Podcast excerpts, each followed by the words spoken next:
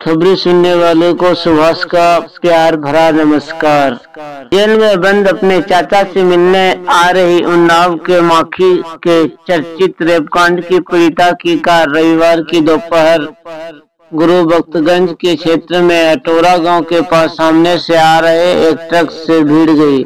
हादसे में एक महिला की मौत हो गई और रेप पीड़िता समेत तीन लोग गंभीर रूप से जख्मी हो गए। घायलों को लखनऊ के ट्रामा सेंटर रेफर किया गया है। हादसा दोपहर करीब एक बजे हुआ। उन्नाव रेप कांड की पीड़िता अपनी चाची, अधिवक्ता महेंद्र सिंह और एक महिला पुष्पा सिंह, पत्नी महेश सिंह के साथ जेल में बंद अपने चाचा से मिलने। कार सिंह और एक महिला पुष्पा सिंह, पत्नी महेश सिंह के साथ जेल में बंद अपने चाचा से मिलने। कार संख्या कार संख्या D L one C L छियासी बयालीस से रायबरेली आ रही थी अटोरा चौकी से मात्र दो किलोमीटर दूर सुल्तानपुर खेड़ा गाँव के पास मोड़ पर कार और लालगंज जा रहे ट्रक में जोरदार भिड़ंत हो गई भिड़ंत इतनी तेज थी कि कार के पर खच्चे उड़ गए घटना के वक्त जोरदार बारिश हो रही थी हादसे में कार पर सवार सभी लोग गंभीर रूप से घायल हो गए प्रत्यक्षदर्शियों के मुताबिक घायल आधे घंटे तक दुर्घटनाग्रस्त कार में फंसे रहे। इसके बाद पहुँची पुलिस ने घायलों को जिला अस्पताल पहुँचाया। यहाँ कार सवार एक महिला की मौत हो गई। यह महिला रेप पीड़िता की चाची बताई जा रही है। जिला अस्पताल में प्राथमिक इलाज के बाद घायलों को लखनऊ के ट्रामा सेंटर रेफर कर दिया गया। सच्ची घटनाओं पर आधारित मेरी ये कहानी, जो खासकर लड़कियों को मोटिवेट कर सके। मेरे बहुत से एम रहे हैं, लेकिन मैंने अपनी ताकत, अपने दिल की आवाज़ को ही बनाया है।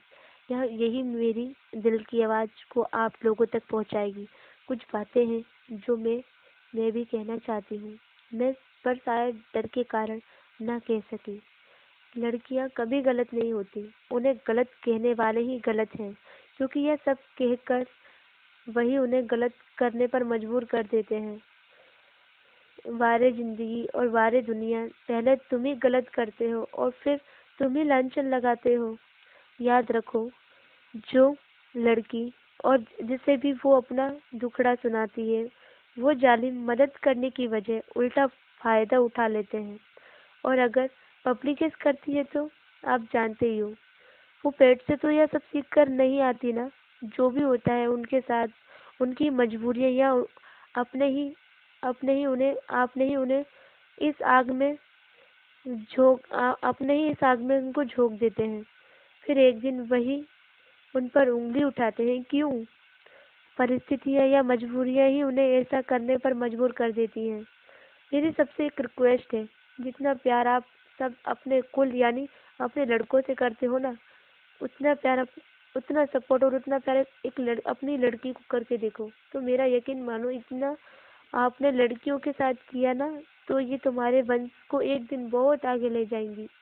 ये सब प्यार की भूखी होती हैं और रिक्वेस्ट की हकदार जितना हो सके लड़कियों को सपोर्ट करें।